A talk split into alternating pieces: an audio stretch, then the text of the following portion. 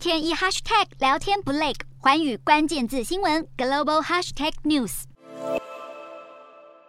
剪彩完，俄罗斯民众立刻涌入餐厅，大声欢呼，外头还有大批排队等待点餐的人。因为乌俄战争缘故，麦当劳退出俄罗斯市场。不过，当地素食连锁店龙头在原本的麦当劳旗舰店店面推出了新品牌，并赶在十二号俄罗斯国庆日开幕，重新开门营业的俄罗斯版素食餐厅，内部装潢和菜单跟原本的麦当劳几乎一样，但仔细一看，不仅招牌颜色换了，经典的金色拱门消失，还正式本土化，变成一家名叫“就是美味”的素食餐厅。俄罗斯的“就是美味”餐厅不再贩售类似大麦克的牛肉汉堡。目前只保留起司牛肉堡和鱼肉堡两种堡类，再搭配两种不同类型的薯条。饮料方面，由于可口可乐在第一时间也主动撤出俄罗斯市场，因此需要寻找新品牌来供应饮料。不过，俄罗斯民众还是相当买单，认为跟原本的麦当劳没有太大差异。接手麦当劳业务的俄国素食业集团投入了高达七十亿卢布，约新台币三十六亿三百万元，